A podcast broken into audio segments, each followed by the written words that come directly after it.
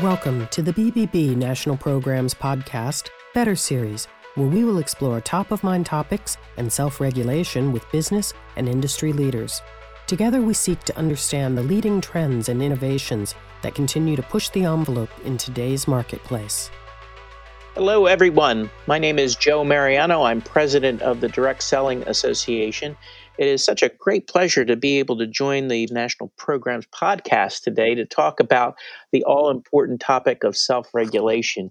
This is an item uh, close to the hearts of direct sellers, the companies and individuals that I represent in the Direct Selling Association or DSA, uh, because we have worked so cooperatively with the BBB-NP now over the last number of years in establishing and then implementing our new program not so new anymore, called the Direct Selling Self Regulatory Council, or DSSRC for short. For those of you who don't know direct selling or DSA, direct selling is the sale of products through personal explanation and demonstration in the home typically, but so always away from a fixed retail establishment. So I guess we're typified by person to person, face to face types of sales, home parties, door to door sales, those kinds of things. And uh, many of the names in the American economic marketplace lexicon are well known to everybody. Names like Nu Skin and Avon, New Avon, and Amway, Mary Kay, and other companies such as those. Uh, we're so happy to be joined today in this podcast for a discussion of the DSSRC and the importance of self regulation and what others might be able to learn from the direct selling experience by uh, several of our key executives from the Direct Selling Association and Direct Selling World. Those include Tom Cohn. Tom is the interim general counsel and corporate secretary for New Avon, a longstanding member of the association. Brian Muir, who is vice president uh, for global compliance and the global compliance officer at Nu Skin, another major, major member. And then finally, John Parker, chief sales officer and regional president West of Amway, another major member of the association. All three of these companies and these individuals, in fact, have taken leadership roles in both the creation and then the implementation of the DSA DSSRC program done in collaboration with the BBB-NP. We've learned so much, so much over the last number of years uh, from the experience of BBB-NP and its pre-existing self-regulation programs, and they really provided the model for this newest endeavor uh, which has thus far, I think, been a great, great success. At the association and uh, within the industry, we have so many companies. We have about 120 member companies right now. They represent about 85% uh, or so of total sales. Uh, in the United States of direct selling. We have literally millions of people who are out there selling our products and our services. And with those those entrepreneurial efforts, sometimes comes a challenge, um, if you will, or a, an opportunity to make sure that we're serving our customers, but also that those independent contractor sellers are abiding by the same standards that our companies and our industry really want to adhere to. Many, many years ago, well before even our collaboration with the BBB-NP, the association decided that we wanted to be the most progressive, consumer-oriented trade association and industry in the in the country, and indeed in the world because as guests typically in our customers' homes, we always felt that we had a, a greater obligation to our customers and ultimately to our the salespeople to abide by the highest level of ethics possible. So, as we worked on this program, uh, we built off of the long-standing Direct Selling Association Code of Ethics, which was actually established, well, originally back in the 1940s and in its modern incarnation in the early 1970s. And uh, we, we, we looked to other self regulatory programs, and other self regulatory programs looked to our code, which had an independent code administrator. But we found uh, about a year ago or two years ago, as we talked to regulators and discussed this issue among ourselves, that we needed to do even more. And thus, we uh, embraced the relationship and the collaboration with the BBB-NP and the creation of the DSSRC, the Direct Selling Self Regulatory Council. I have to say, one of the pers- people that uh, was most instrumental in that creation was John Parker. John Parker, again, Chief Sales Officer and Regional President of Amway. John, you know, it, would you be insulted if I called you the father of the DSSRC?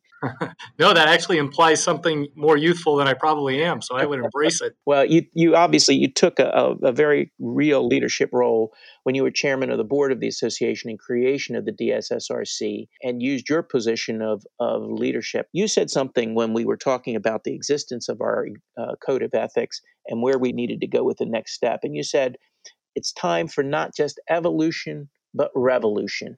And I think that encapsulated in so many ways what we ultimately did with the DSSRC. So let me hand it to you and talk about the, your perspectives on leadership and the importance of of advocacy for self-regulation in organizations like DSA. Sure, thanks, Joe. You know, I think you really uh, set it up uh, well in explaining uh, some of the history that led us to the point that we're at. We, we obviously have been on a long journey inside of the direct selling industry as we think about how to ensure that, that we are serving all of the stakeholders uh, that are part of our businesses, but that even goes beyond our businesses. So it's not just our companies and our sellers uh, and even customers, but that that extends, you know, to the public and to regulators and uh, and others as well.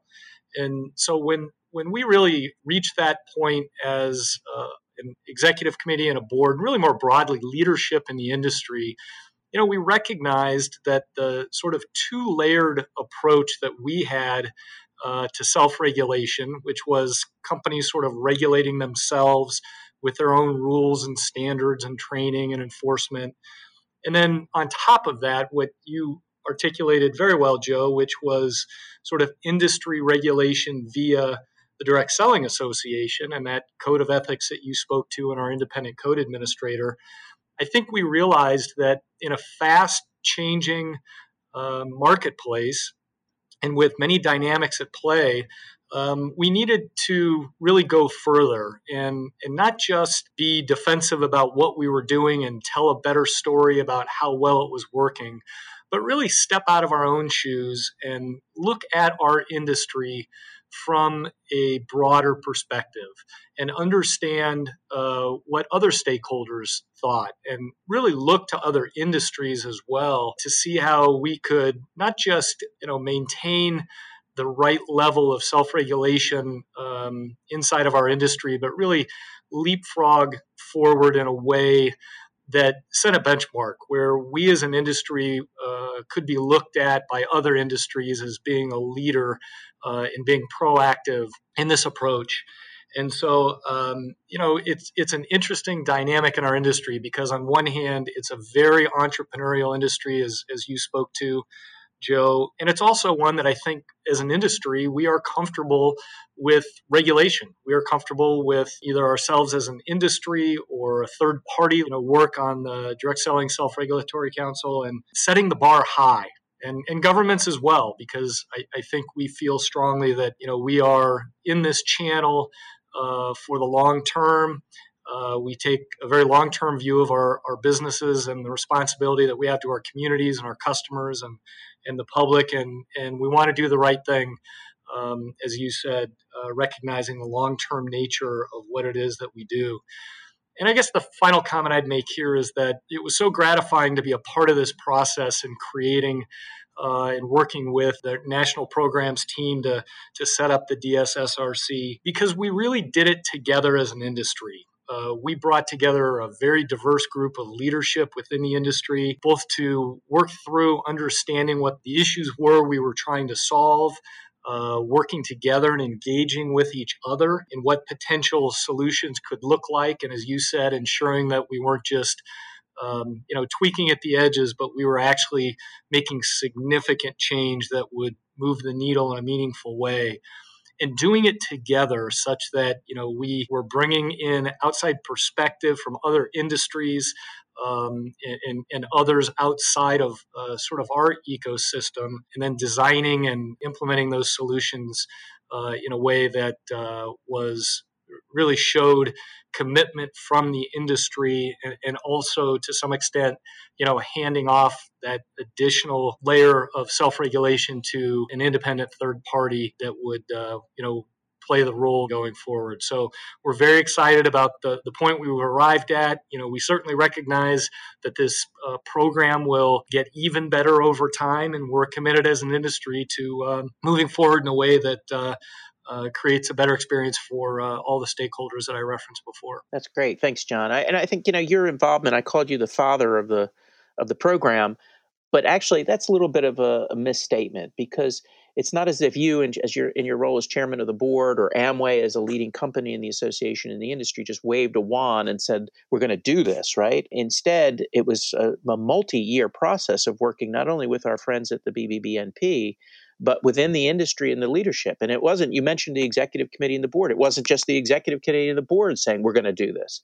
It really was a matter of consensus building over a period of several years, right? Absolutely. You know, I think this was an example of, uh, you know, if you want to go fast, go alone. If you want to go far, you know, go together and, and build that consensus and, and, and work through it together. And you're exactly right. We, had members of the board that were not on the executive committee. We had members of the executive committee, and we reached outside of you know that board structure as well to ensure that we were drawing in uh, a diversity of thought and experiences and perspectives, uh, such that the commitment and the path forward was one that we were not just committed to, but that we were passionate about the, the need to do it and ensuring that you know we went through a process up front of identif- identifying some kind of guiding principles that that ultimately led us to the BBB national programs recognizing that uh, they were able to deliver against the uh, you know against the outcomes we were looking for. And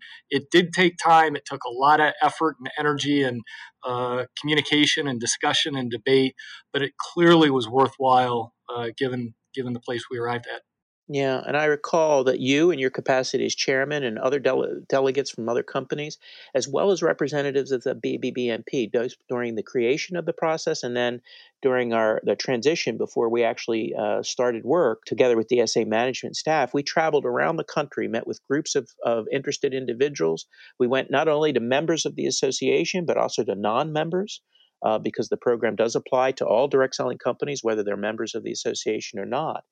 Uh, and that consensus building and familiarization was so important, and the confidence building as well in the BBBNP and our partners there uh, who would be, in fact, implementing and ultimately enforcing the program. So, Brian Muir uh, from Nu Skin, uh, you have a in- unique perspective as a global compliance officer. At, at, its heart, this is all about compliance, right? And yet, it's a new program or has been a new program. So, it took a, a while for everyone to become familiar. In fact, I think we're still becoming familiar and transitioning in the implementation and, and compliance uh, with the program.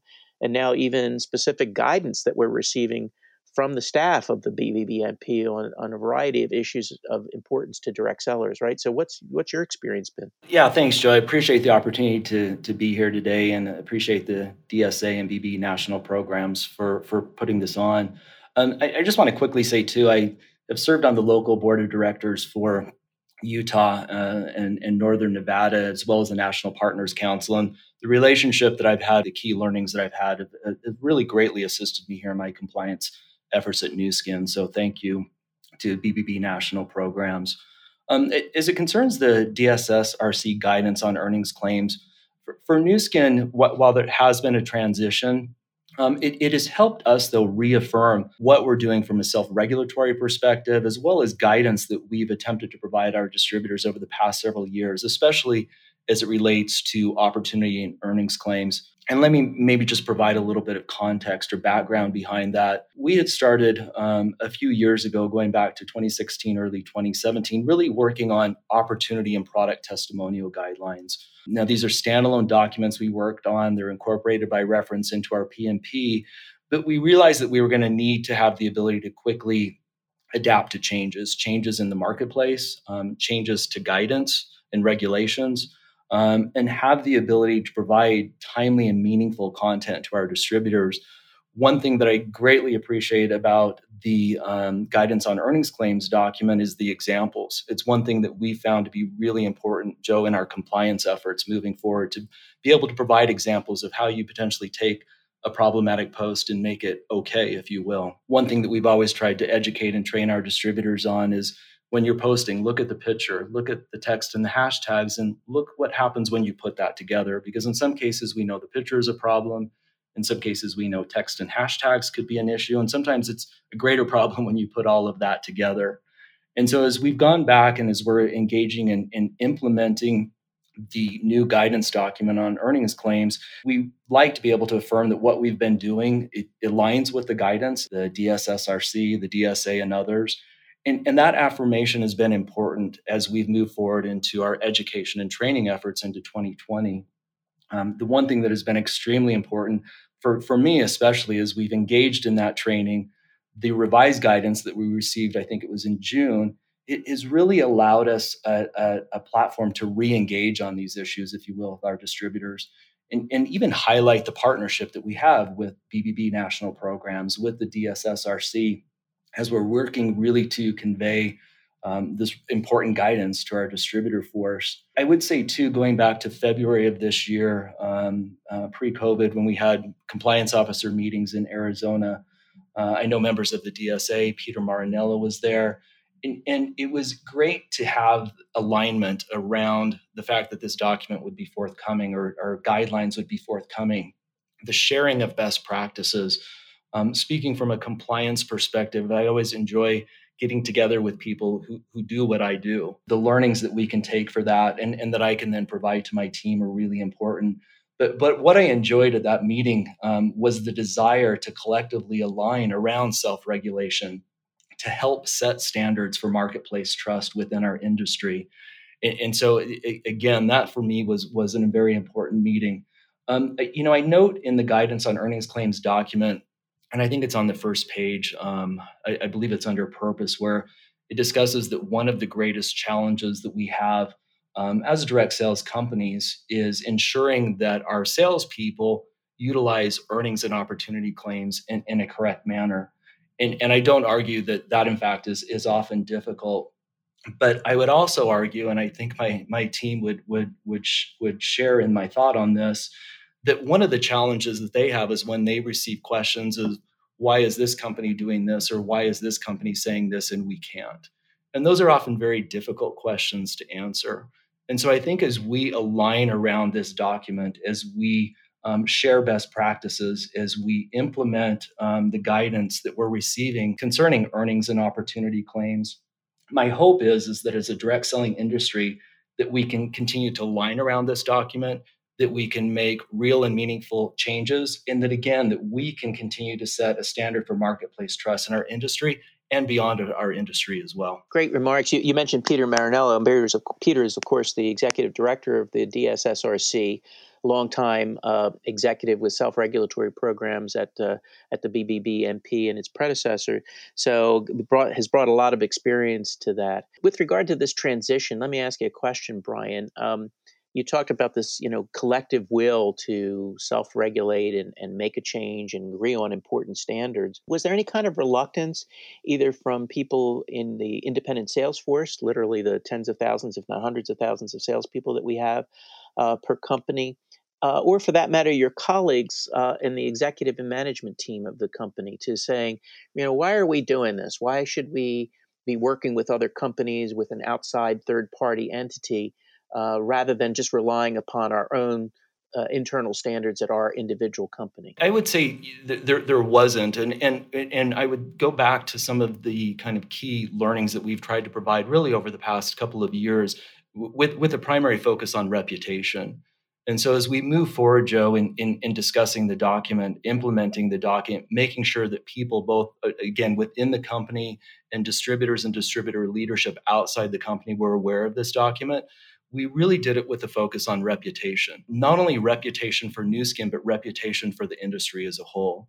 So we really approached it in that manner. And, and, and once we did that, distributor leadership, executive management, um, our, our sales and business teams were able to easily understand the good that this can do for us individually as a company, as well as the good that this does for our, industry as a whole. And again, setting those standards for marketplace trust. We, we really want to be out there making sure that we're, you know, role models, we're calling out any potentially inappropriate behavior, and that we're really conducting ourselves in a trustful and and and, and in a correct manner. It's a little bit of enlightened self-interest, isn't it? I mean, uh, and I think everybody understood that, and we can get into that a little bit more uh, as we go forward in some of the Q and A. Since you focused on the guidance in this uh, this document that's been provided by the DSSRC to the entire industry, in this case about earnings representations and the things that distributors and companies can and and should say, and those things that they shouldn't say about earnings. I think it's important to note, right, that uh, the DSSRC staff uh, Peter Marinello, his colleague Howard Smith, they reached out. And again, this wasn't something that came from on high and was just handed down ex cathedra, as they say, but instead was really an effort to reach out to companies like yours and talk about these standards to get a real world sense of what they would mean and how they could best be crafted. Isn't that right? Absolutely. That collaboration and partner partnership I, w- was extremely meaningful. I know for myself and my team, being able to um, work together, if you will, in that partnership. And the collaboration and input from other companies, as, as, as John had mentioned as well, the conversations that I've had with other compliance people at other companies, that collaboration for me, again, Peter, Howard, other companies has been extremely important as we move forward with the document and again, the transitioning and implementation that, that, we're talking about. Well, I think you know we have an advantage uh, because we have a long history as an association, the Direct Selling Association, and our culture has been to share. Not every association, not every industry has that same degree of community, but I think as an example to other industries and associations, actually creating that sense of culture and an enlightened self-interest working together can be extraordinarily important in any number of arenas but particularly in self-regulation. Let's move to a, a member company and a more legal perspective. Tom cohn is interim general counsel and corporate secretary for new avon as i mentioned and tom you bring to this an interesting perspective because you you have a regulatory background but you've been extraordinarily extraordinarily competent counsel private counselor um, in-house counsel for uh, a private sector company as well. So I know you've got some perspective, and you want to bring the others into this discussion as well. Um, sure, thanks, Joe. Um, yes, my background is that I, I worked at the Federal Trade Commission for over 17 years, including as the regional director in uh, New York, and uh, then I, from there I went to law firms and now in-house counsel. In, in terms of this this new program, I mean, it had a great start, and I and being on the steering committee uh, along with others to help uh, devise the program together with uh, the BBB was a great experience because I, in the past, had uh, worked with uh, the National Advertising Division, which was the first such self-regulatory program the BBB ever instituted, like about 40 plus years ago. And the FTC is the number one cheerleader for the NAD as a model of self-regulation. So we're very lucky to have Peter um, who has an extensive background in both NAD and another organization, electronic self uh, retailing self-regulatory program that he ran for many years. So we're very fortunate that Peter was instrumental in working hand in glove with us to um, to help devise this program and to follow those good models that the NAD set, you know, many years ago, both in terms of setting up the rules of practice and how it was going to work and what the procedures would be from start to finish for uh, reviewing a particular claim or a particular company as to their product and earnings claims. So it, has been a great experience. And um, based on how they've set it up and, and gone running since April last year, um, I think they've done a great job. I mean, personally, for Avon, I'll let Brian and uh, John speak for their companies, but it's been viewed by Avon very favorably. Um, I like their reports they've done so far for both 2019 and uh, first half of 2020 to summarize their monitoring and their casework and giving a really good snapshot of uh, what they've accomplished so far, both in terms of the nature of the cases and what types of cases they've had. Generally, it's been viewed very favorably by us, and I would toss it to to Brian Muir and John uh, Parker to give their viewpoints on in terms of how it's been viewed by they and other DSA members. Yeah, speaking for Nu Skin, I, I, I would say the same, Tom. I mean, it, has been very favorably.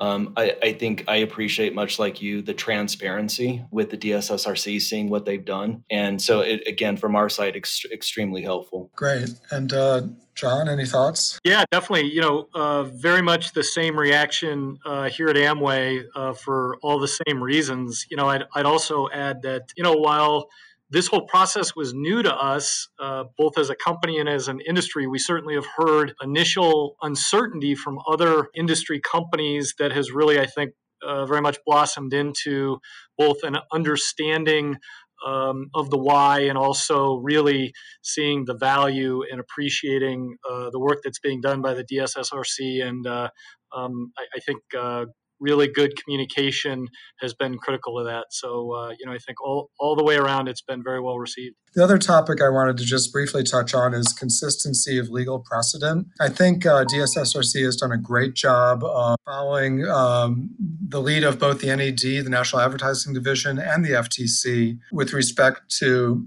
product claims. They have a long history over at NAD of uh, reviewing product claims, uh, national advertising claims, and they bring all that experience to bear, and they they really do follow. Uh, and they're very consistent with how both NAD and how FTC views product claims, and that they be truthful and non-misleading, and that there be substantiation for those claims. And Peter uh, has done a great job of maintaining that consistency of legal precedent. When, and when it comes to earnings claims, they've also done a very good job on uh, taking the FTC endorsement and testimonial guides and closely following them in terms of how earnings claims are conveyed and and when uh, atypical results are claimed expressly or by implication that they're that uh, the company have substantiation for what the generally expected results are and actually disclose those generally expected result when they do have uh, an atypical claim that that could be viewed as a generally expected claim when it comes to earnings. So I think they've done a very good job there too. The only non, uh, the only halfway critical comment I, I, would make is when it came to COVID this year, DSSRC issued a, a statement about COVID claims um, with respect to products, and it was it was a very good uh, press release on on how they were going to uh, view product claims with respect to COVID and coronavirus.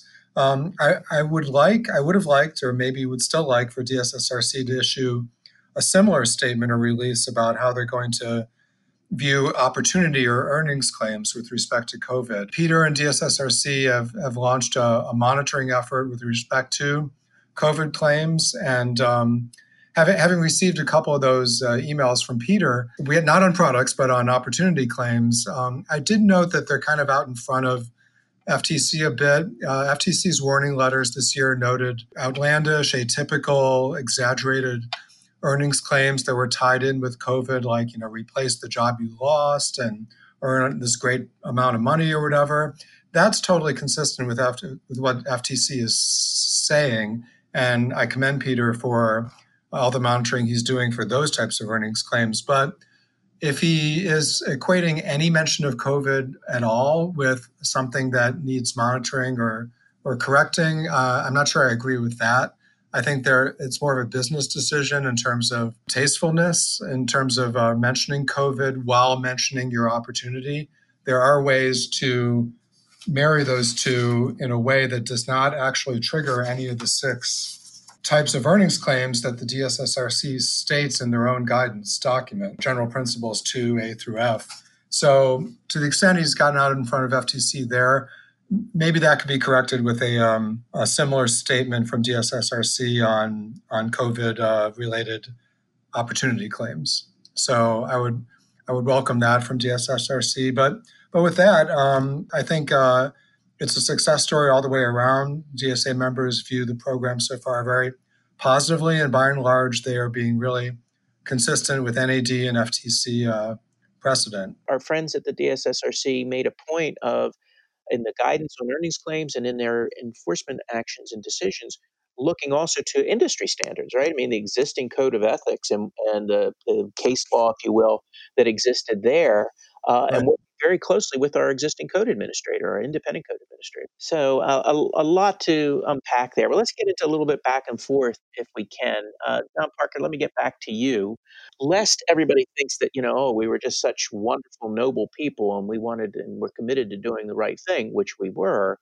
That wasn't the only motivation here, right? There were outside forces that were really attacking the industry and questioning our existing self regulatory actions, right? Yeah, exactly right, Joe. Um, and those uh, came at us from uh, a variety of sort of perspectives. Um, and you know, without diving too far into the detail of that, I think what it brought to our attention is that our perspective on uh, you know the the strength and the robustness of the existing self-regulatory framework that we had in place uh, was one that we did need, in fact, to you know step back from and put fresh eyes on. And you know, I spoke earlier to the number of stakeholders. You know, that this is uh, happening in an environment where we have private companies and public companies.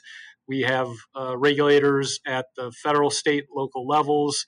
Uh, we have outside, um, you know, consumer groups and other organizations, um, you know, that are, are watching our industry. And all of this was happening against a backdrop of, um, you know, emerging activity um, in social media and, frankly, significant changes in the competitive landscape that direct selling operates in. So, you know, really from a, a timing perspective, it made sense.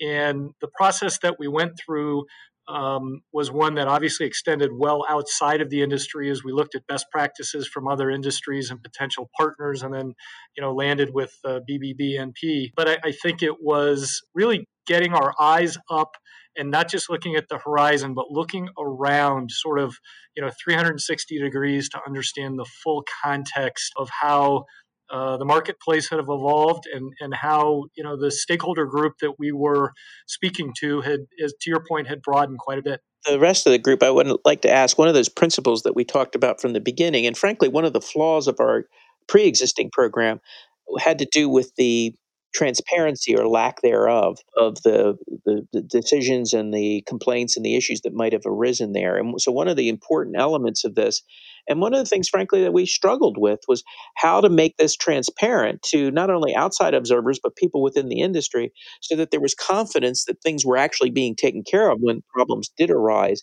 without necessarily indicting companies or putting them uh, in a in a arguably bad position because of information about complaints, whether they were merited or not.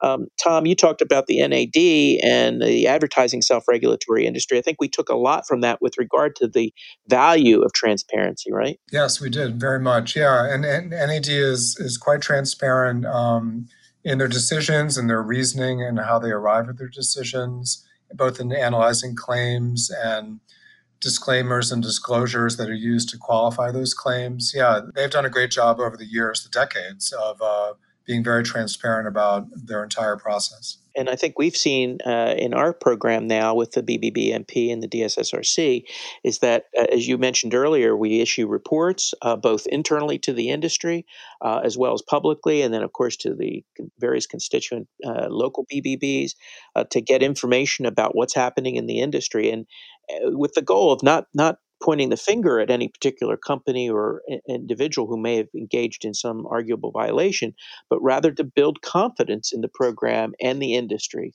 And thus far, it seems to have worked uh, pretty well. Brian, let me come back to you if I can. Uh, from a from an individual company perspective and a compliance officer perspective, what's been the biggest challenge of the program? Not just the implementation of the program, but now sort of having this new entity that, that's out there that is uh, looking over and scrutinizing things that are going on in the marketplace. Yeah, I, I don't know if I would necessarily call it a, a challenge, Joe. For, for from my perspective, again, speak, speaking for compliance here at Nu Skin, for me, all the help we can get, the better. You know, we're, we're dealing with a lot of issues at any particular given time, and so being able to it, as I mentioned previously, have that interaction with with Peter and Howard, being able to have that relationship, knowing that there's somebody out there that is assisting us in, in really our self-regulatory efforts in ensuring that our sales force is doing what they should be doing, I think is appreciated from our side and the relationship that I've had with our local BBB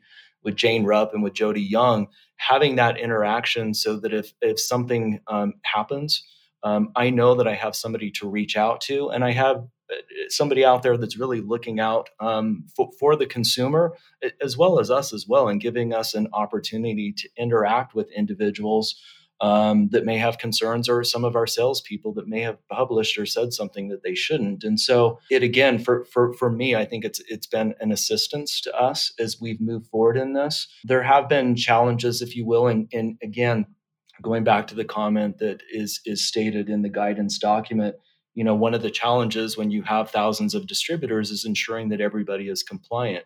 I don't think that that will change. That's a challenge that we will continue to face moving forward.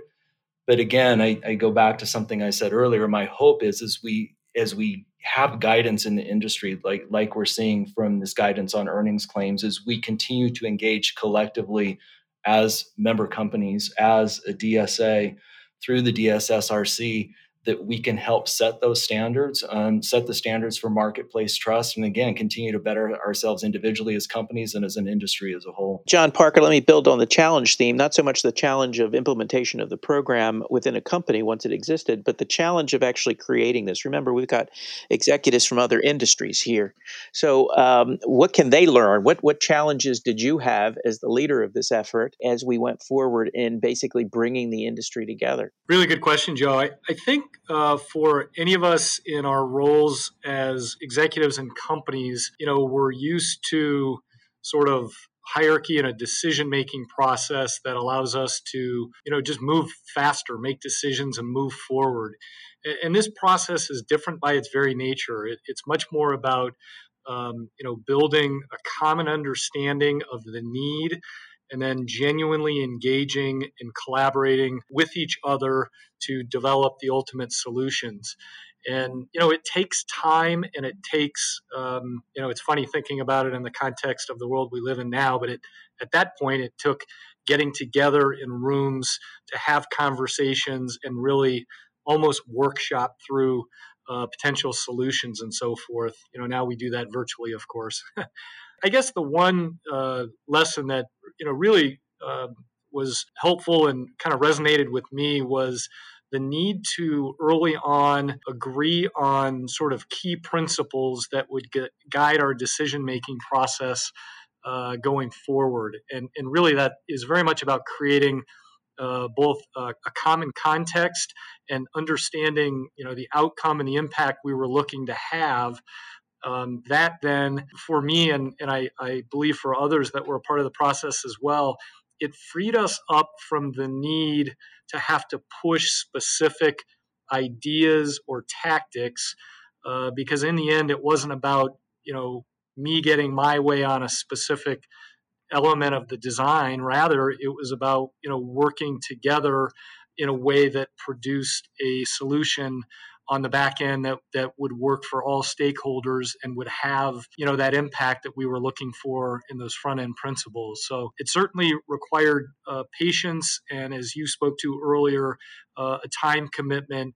Um, and it also took frankly a lot of informal conversations to bring others along uh, more broadly in the industry so they didn't feel like we were doing it to them uh, but we ensured that they felt you know represented inside of the group that was working on it and informed along the way and that those trips that you described around the country where we would both share the direction and where we were headed and listen to the input of others um, was critical to uh, I, I, think uh, that outcome and ultimately the lessons we learned in um, dealing with those difficulties. I think you're right. The articulation of those uh, straightforward principles at the beginning, which gave everybody sort of a, a landing place uh, from which they had confidence uh, was very important then as we went forward trying to develop the specifics of the program so that everybody knew we were at least coming from the, the same part point of view uh, to begin the process and it was extraordinarily helpful. One other challenge that was we knew from the beginning would be a challenge is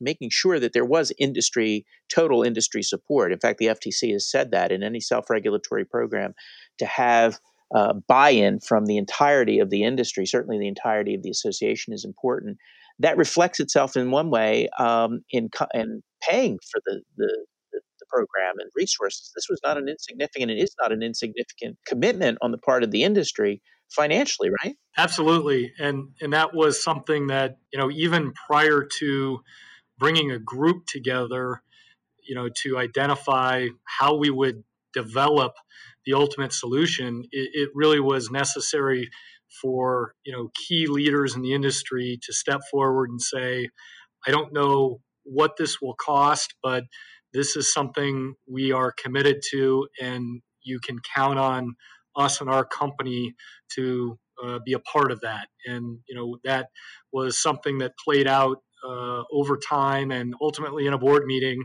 Uh, where literally people were stepping forward saying, you know, I will commit X amount of dollars to this program for this period of time. Um, and you know you can count on us uh, in this process going forward and and it was uh, i think that shared commitment not just of will abide by you know what comes out of you know what became the DSSRC, but the commitment to pay for it um, on top of other industry commitments inside of our organization that were significant. That you know that that was, uh, I think, the ultimate.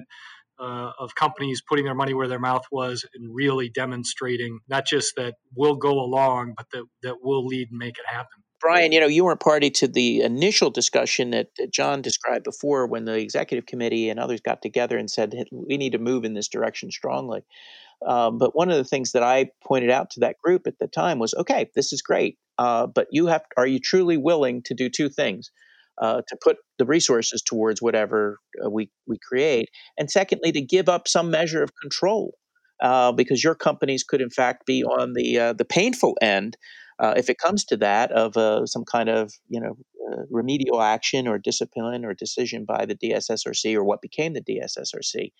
Of course, to a man and a woman, they said yes, we are willing to do both of those things. But now that we've sort of found ourselves in the middle of it, um, when a company does find itself on the on the wrong end, if you will, uh, of this, is it painful and, and is it is it as acceptable and okay as we thought it would be. I think again, you know, speaking to the challenges that you had asked about a little bit earlier, I think you know, going through all the work that that it took to get the guidelines, the collaboration, communication between companies, the commitment to the monetary aspect that was just referenced, um, the agreement on what the guidance would be. To, to me, those the challenges moving forward are, are still going to remain. Um, you know, being able to agree upon new guidance, new guidelines moving forward um, making sure that we're remaining consistent in enforcement, the dedication of the monetary aspects, and, and, realizing that as part of this process, that you could potentially be caught in that web, so to speak. Realizing that, again, you know, speaking from a compliance perspective, that despite all of our efforts and all the work that we do, that we're going to probably have salespeople that may be out there doing things or saying things that they shouldn't be saying. And and I think you know from a transparency standpoint, again, it's important to to to, to demonstrate that to show that the actual work is happening. But but I also think you know we we can't have both sides of this. We've got to realize in order to appropriately self-regulate, in order to set standards to protect ourselves individually as well as the industry as a whole, that the only way that we can better ourselves is by being called out when we have certain issues or problems that we need to address and, and make sure that we as companies and that our salespeople remain compliant given the guidance, given the standards that we've been provided. Well, lest everybody think that our listeners think that, you know, the industry was rife with problems. I mean, we had had and still have a robust self-regulatory program in our code of ethics separate and apart from the creation of the DSSRC. But we recognized that we had to do more, at the very least, deal with whatever problems really existed in the marketplace, but also the perception that was out there uh, from regulators and others that we needed to do more. Um, because of the issues of transparency and the like. How do you think we've affected the perception of regulatory agencies and, and other observers as to you know whether we're serious and whether we are in fact addressing real concerns or perceived problems in direct selling? Good question. I, I think we've affected it somewhat, but not enough yet. Um, I feel that the FTC, in particular, the Division of Marketing Practices that brings um, multi level marketing investigations and cases, I, I, think they want us to do even more. They want to see more teeth. They want to see more buy in, more enforcement. They've made it very clear that they're going to continue to expect more from us in terms of uh, self regulation and both uh, on the code side in house and also on the DSSRC side. Um, we have a long way to go before we get to the NAD point where you know they implicitly you know love and revere and trust us and say this is great you know we're your biggest cheerleader I think it, it's still in its infancy, and we can continue to do more to show the FTC and the the regulators that we mean business, and uh, we're putting our money and our efforts where our mouth is. Great observations. And I think, you know, we have made great progress, but there is a lot more to do. And uh, we will continue to work, of course, with the BBBNP. Eric Reicin there is, is president of the BBBNP, and of course, the folks at the DSSRC to, to do that and to demonstrate uh, our, our bona fides. We've gotten great results, we've gotten great reviews. But it's important to note, I think, here that the creation of a self regulatory program is not some silver bullet that addresses all problems in the marketplace. Uh, it's never intended to, to do that. We'd love it to, but it, it can't. That's not a real world solution, whether it's the NAD, uh, the DSSRC, the DSA Code of Ethics, or other similar self regulatory programs. But what they can do is address problems, give another vehicle to solve some of those problems, and build confidence uh, within the industry and with outside observers that the industry takes its obligations uh, seriously. And importantly, while not completely forestalling regulatory action or uh, legislative solutions to concerns, uh, it lessens the need for those regulatory actions and those those legislative answers. And uh, again, that's a model I think we can be used by other industries, other associations in looking at our program and other self regulatory programs, those administered by the BBBNP and others. Well, gentlemen, it's been um, a great discussion. I've really appreciated listening to you. I hope our audience has taken away something about this. Again, it's uh, it's a wonderful collaboration between the Direct Selling Association and the BBB national programs. Uh, we hope to continue this relationship for quite a while and protect consumers, protect our distributors and salespeople, and the interests of the public, and of course, our companies. So, John Parker of Amway, thank you so much. Tom Cohn of the New Avon Company, thank you so much. And Brian Muir of uh, Nu Skin, thank you again for your contributions and your discussion. I look forward to working with you. And to our friends at the BBBNP, thank you. With that, I will say goodbye and um, best of luck. Everyone stay healthy. You just enjoyed the Better Series podcast. Be sure to tune in next time for a brand new episode. To learn more about our other shows, visit betterbusiness.blubrry.com. That's betterbusiness.blubrry.com. Follow us on Twitter at BBB underscore NTL programs. Send your comments and ideas to podcast at bbbnp.org.